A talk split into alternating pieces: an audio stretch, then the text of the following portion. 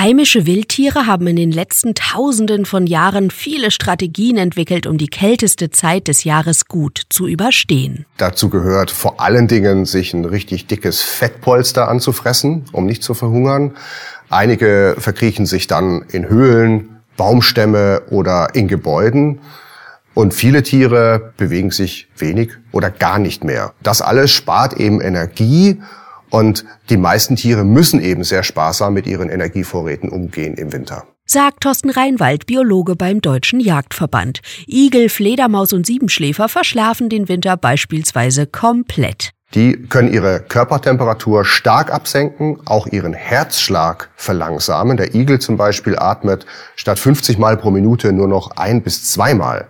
Und diese Tiere zehren dann von ihren Fettpolstern, die sie sich angefressen haben im Herbst und wachen dann irgendwann auf, wenn der Frühling da ist. Fische, Frösche sowie Insekten fallen in eine sogenannte Winterstarre, bis es wieder wärmer wird. Und Dachs oder Eichhörnchen schlafen zwar viel, stehen aber durchaus auch mal auf, um was zu fressen.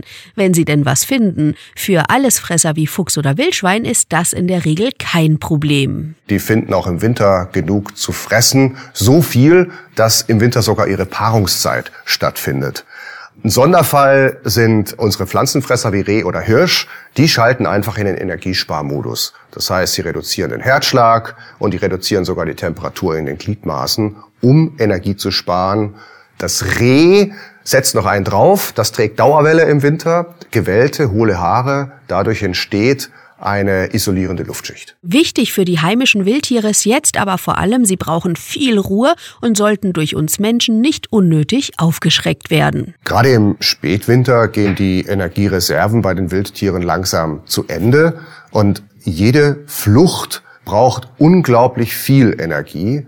Und die Gefahr ist groß, dass sie dann das Ende des Winters nicht mehr überleben. Deswegen gilt einfach für Wintersportler, Spaziergänger und auch Hundebesitzer, Bitte bleiben Sie auf den Wegen oder auf den Skirouten, damit es den Tieren gut geht.